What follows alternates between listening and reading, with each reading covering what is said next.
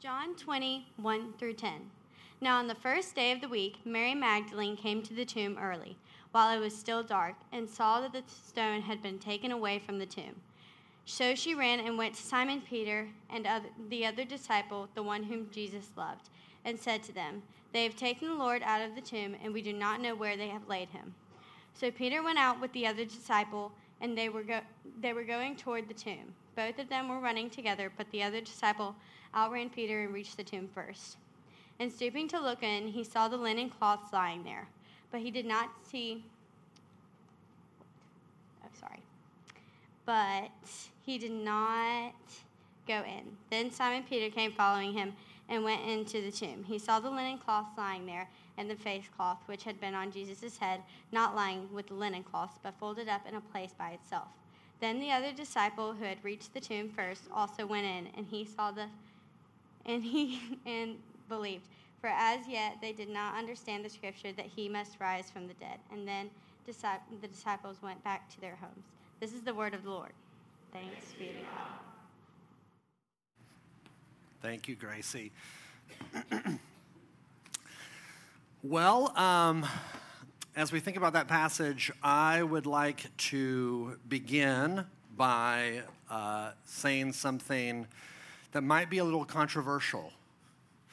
Um, I, I, brought this up to my wife the other day in the kitchen, and we got into uh, a little bit of a conflict over it. So I, I realized this is a this is a pretty charged statement that I'm about to make. But hey, I've got the microphone, so I can I can kind of say whatever I want, can't I? um, I think Easter candy really needs to step its game up. I think it's not great and it needs some work. And here's what I mean when you think about Cadbury eggs, you know, the ones with like the yellow mucus in the middle. Um, you're like, yeah, that's a great treat, but it's revolting to think about. Uh, you think about the, the, the, marshmallow peeps, which someone put up here uh, in the, in the uh, pulpit, um, with the candy coating on the outside that crunches when you bite into it. Not great. Um, my least favorite, the worst Easter candy is the big chocolate bunny, you know, the, like the giant one that comes in like a package the size of a cereal box. It's, it's huge. You see it in the grocery stores.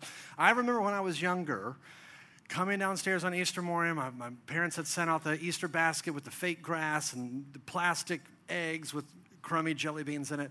And uh, next to it was like the, the cereal box size with the giant Easter bunny. And um, you're thrilled as a kid. You're just like, oh my goodness, I'm gonna be eating chocolate for weeks. I'm gonna be living off of chocolate. And then you open up the package and you bite into its ear and you realize it's hollow in the middle. And it just crumbles in your, it's like ashes. It just crumbles in your hand. You're like, this is just chocolate covered disappointment, is what, is what this was.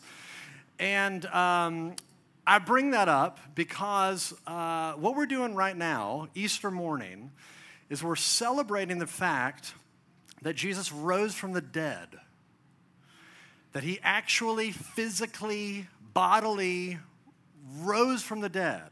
And I'm sure there are some of us here in this room that think that feels a little make believey to me.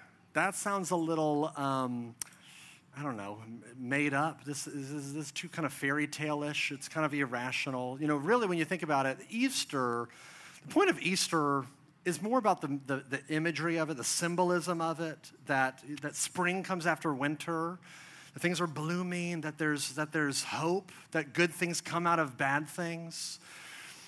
Uh, but here's what I want you to realize that this day, it, it, like that chocolate bunny, if there's nothing really at the center of it, if there's nothing really at the center of what we're doing right now, then what we're doing right now is kind of crazy. And in fact, what we're doing right now is completely pointless. We've, we've gotten dressed up, we've ironed our shirts, we've destroyed some gardens, we've um, eaten bad Easter egg, you know, Easter candy, eh, but we're, we're coming together to celebrate something that's just not true. And you might think, okay, Matt, okay, that's a bit dramatic. We're, it's still nice to get dressed up and to be with friends and family and, and um, think about hope. Those are still meaningful things. But I want you to know that that's not how the Bible thinks about this. The Bible says in 1 Corinthians 15, Paul writes, if Jesus didn't actually rise from the dead, then Christians should be pitied among all people. Meaning, if you're somebody who claims to follow Jesus and Jesus didn't actually rise from the dead, your own book looks at you and says, Your life is not noble for following Jesus. People should feel sorry for you because your life is a waste. Your faith is in vain. And if there is no resurrection, then Ricky Gervais was right when he said at the 2020 Golden Globes, We're all going to die soon and there's no sequel. But if the resurrection did happen, then that changes everything. Your faith is not in vain. And what we are doing is incredibly important because the, uh, history has been radically altered. But here's the thing how do you know, though? How do you know it's true and it's not just this wish, wishful thinking on behalf of religious people? This irrational leap in the dark of, oh, we're going to believe this crazy religious claim. Because Christians are banking, we're putting all of our eggs, all of our Easter eggs in this basket that this is true. But how can you know? That's why I think this passage that Gracie read for us is so incredibly helpful because John 20 shows us that Easter offers you something not just for your mind, but also something for your heart. That the resurrection offers you something for your mind and also for your heart. And those are the two big ideas that I want to look at with you briefly for our time this morning. What is Easter? What does the resurrection offer your mind and what does it offer your heart? First, here's what it offers your mind because I'm guessing uh, if you're out there and you're feeling skeptical towards all this stuff, you might be thinking, okay, I, I can get behind the teaching of Jesus. I like forgiving. I, I like forgiveness. I like turning the other cheek, caring for the poor. Great. What I can't really get down with are the like all the weird like supernatural stuff, all of the like miraculous healings and rising from the dead kind of stuff. Like that's just kind of like weird to me. This is, this is, this, is, people believed that stuff back then because it was a pre scientific world. They believed in angels and demons, and they believed stuff back then that we now know there are more naturalistic explanations for. Here's what I want to show you from this passage everyone in this passage is being as rational as you or I would be. Let me show you. Look at, uh, first, look at Mary.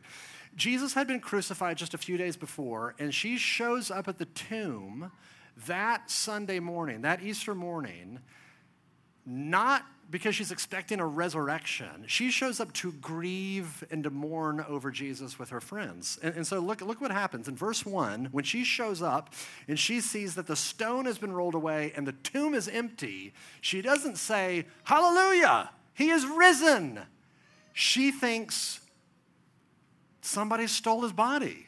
That's the most rational explanation. And so look what happens in verse 2. She runs to get Peter and John, who are Jesus' best friends, and look at what she says in verse 2. They have taken the Lord out of the tomb, and we don't know where they have laid him. She's not expecting a resurrection, and when she sees an empty tomb, she doesn't conclude that there's a resurrection. Then look at, uh, look at Peter and, and John. When they hear this news, they run to the tomb and they start investigating. In verse 6, it says that Peter saw the cloths and the face cloth folded. Now, this is fascinating, but the word saw there is um, not the normal Greek word that we would use to translate the word see. Uh, that is the normal word, the Greek word blepo, which is a hilarious word, blepo. But that's the word that's used in verse 1. That's the word that's used in verse 5. But the word in verse 6 when, when, when they see, when they saw the empty tomb, it's the word theoreo, which is where we get the word theorize from. It means to analyze, it means to observe intently with, with, the, with the hopes of trying to explain something. And so here are Peter and John, and they go into like CSI mode. They go Law and Order SVU mode, and they're looking at all the clues. They're, they're analyzing all the evidence. They're trying to do the math, and maybe they're thinking something like this. Maybe they're thinking, okay, if somebody stole his body, why would they unwrap it first and leave the linen cloths behind?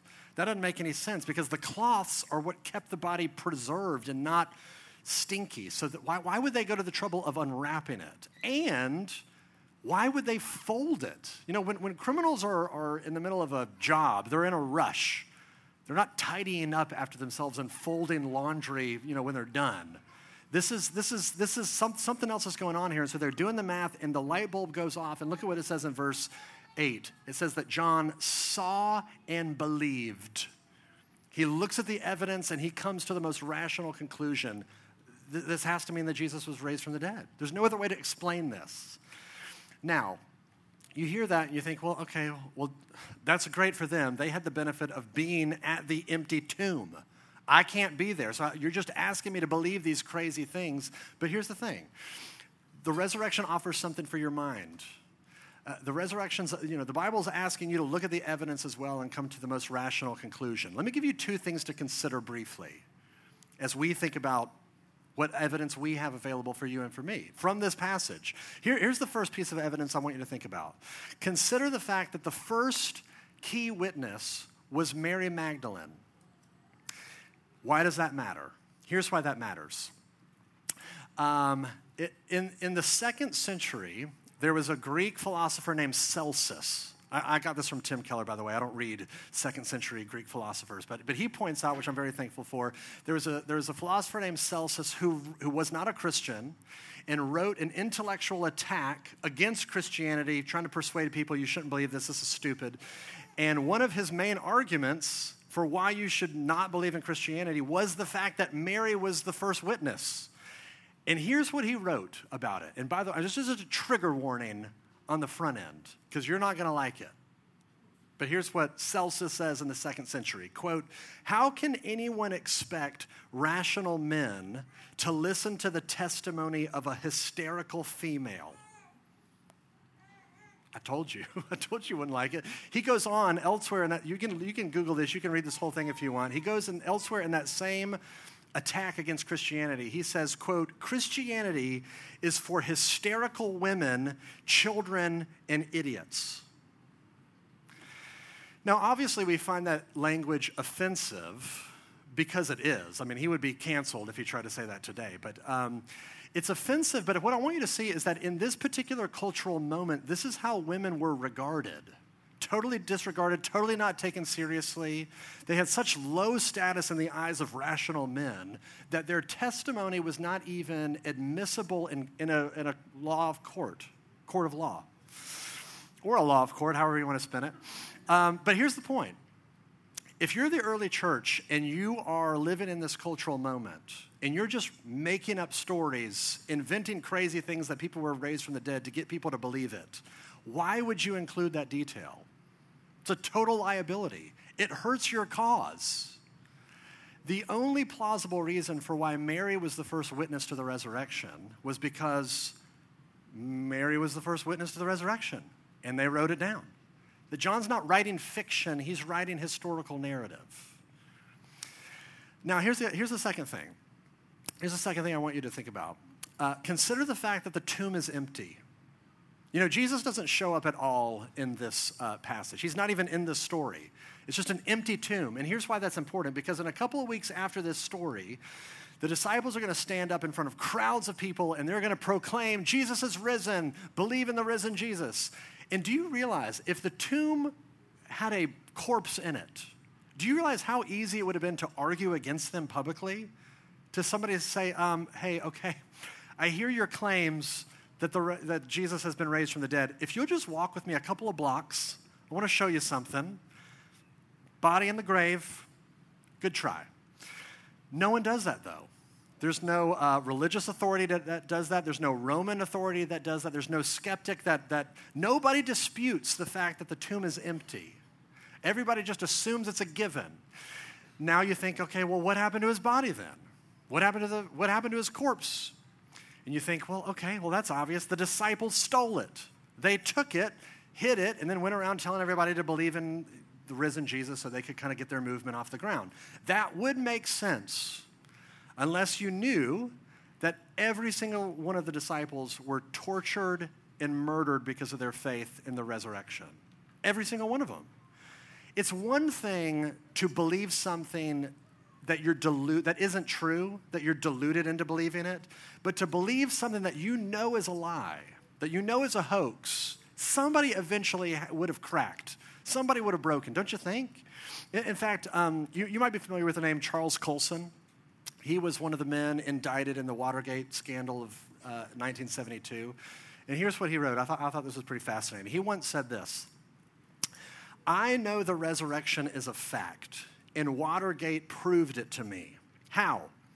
Because 12 men testified that they had seen Jesus rise from the dead, and they proclaimed that truth for 40 years, never once denying it.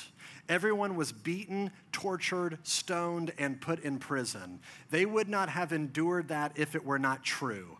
Watergate embroiled 12 of the most powerful men in the world, and they couldn't keep alive for three weeks. You're telling me 12 apostles could keep alive for 40 years? Absolutely impossible. Or here's how uh, the French philosopher Blaise Pascal put it to make it a little bit more uh, simple.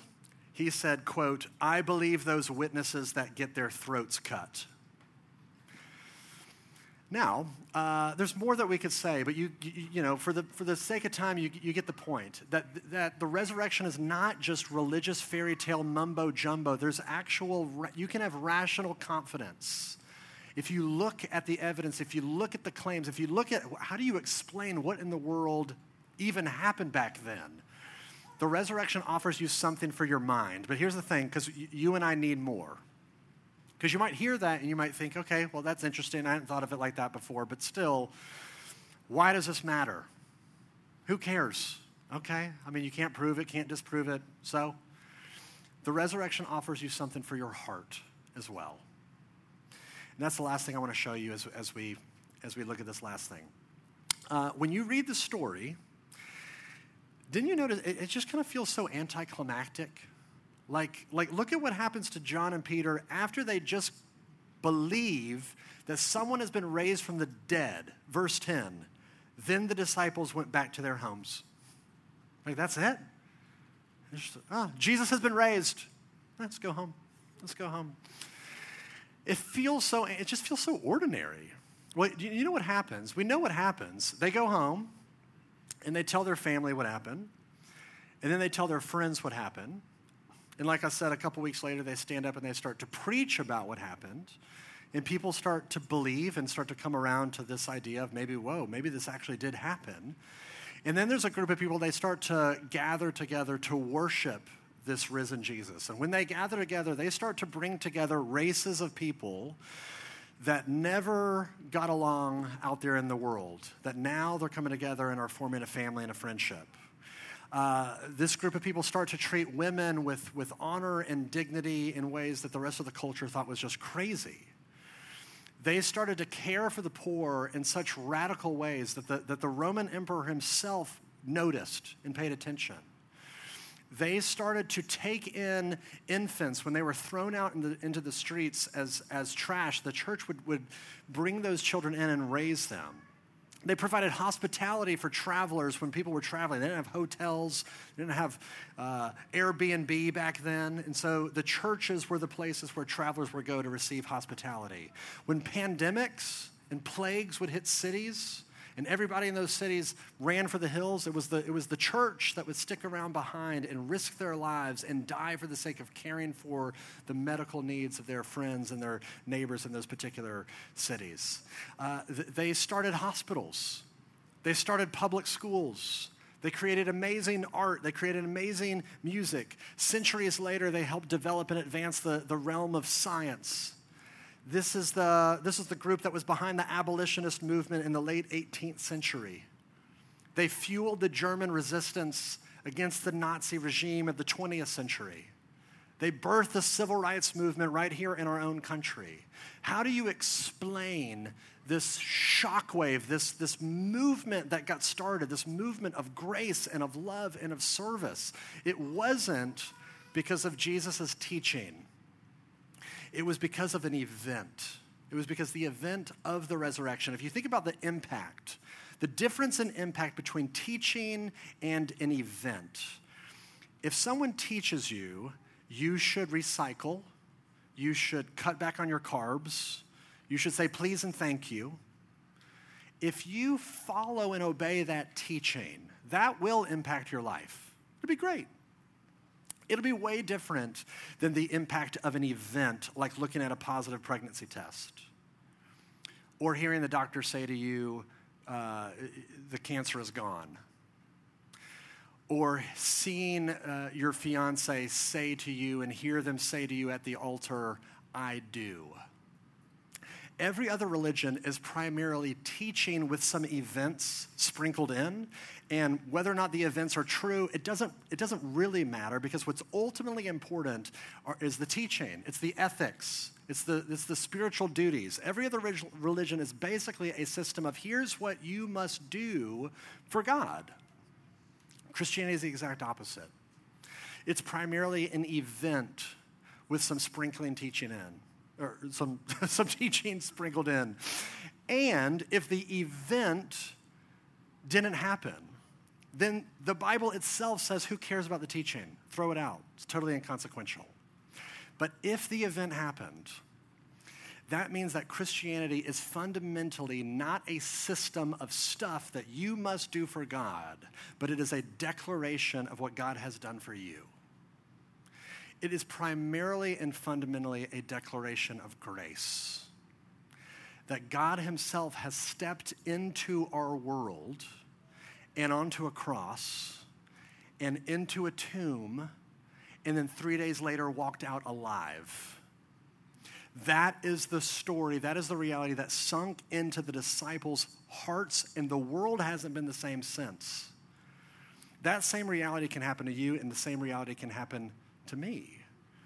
When you look at the resurrection, when you look at the empty tomb and you begin to say, okay, he walked out of that grave for me, that tells you that you are loved to a degree that you didn't even imagine was possible.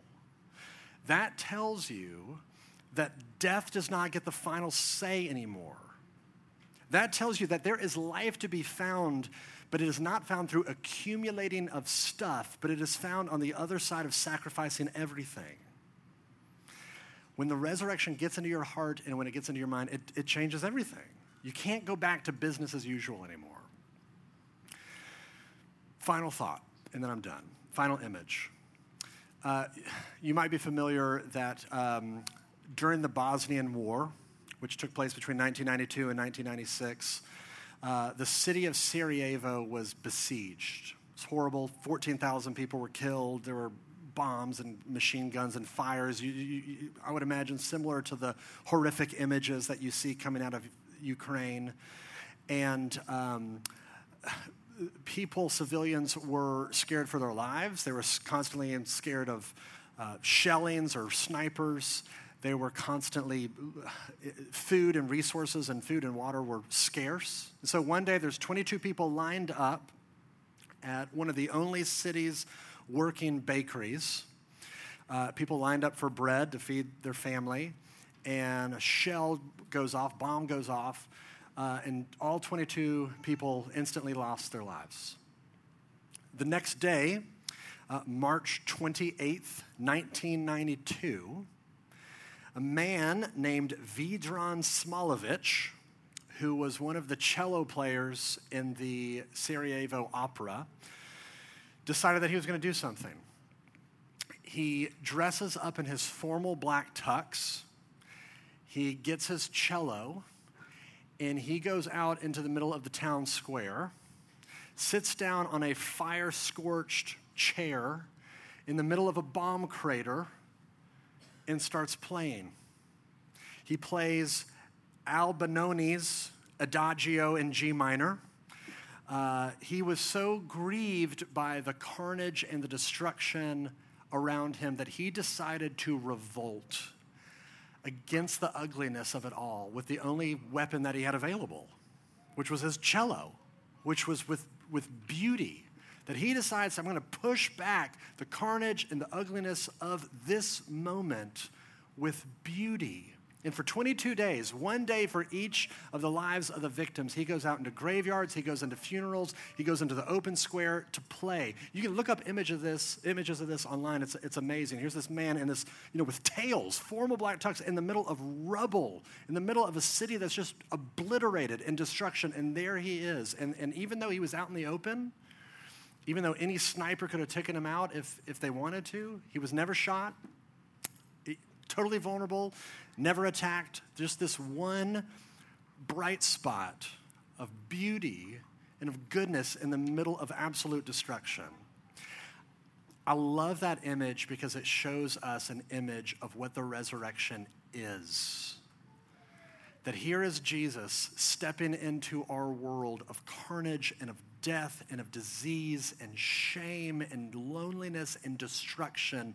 And he shows up with his resurrection life bursting through.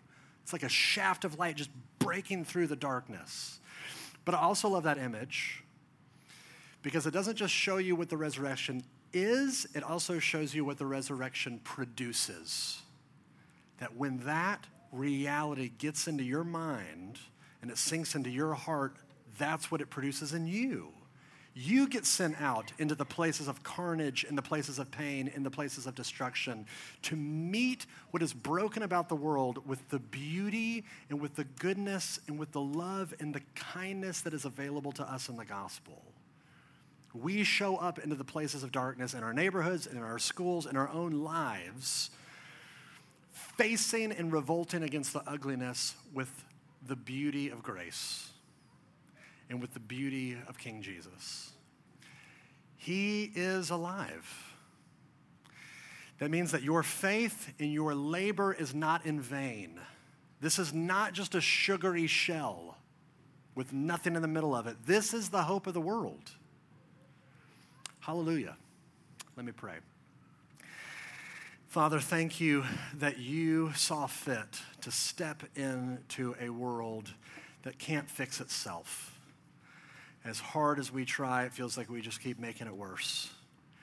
And Father, so you have come to rescue us from ourselves, and you have inserted yourself into a world that is so painful, so sad, so destructive to show up not with tanks, not with machine guns, but with sacrificial love.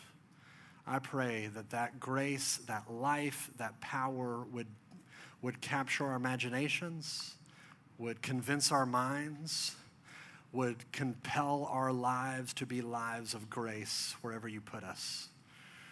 We want our world to be different. We want Midtown to be different. We want the beauty and the goodness of the resurrection to take over the very world. Help us, convince us, compel us, we pray. We pray all this in Jesus' name.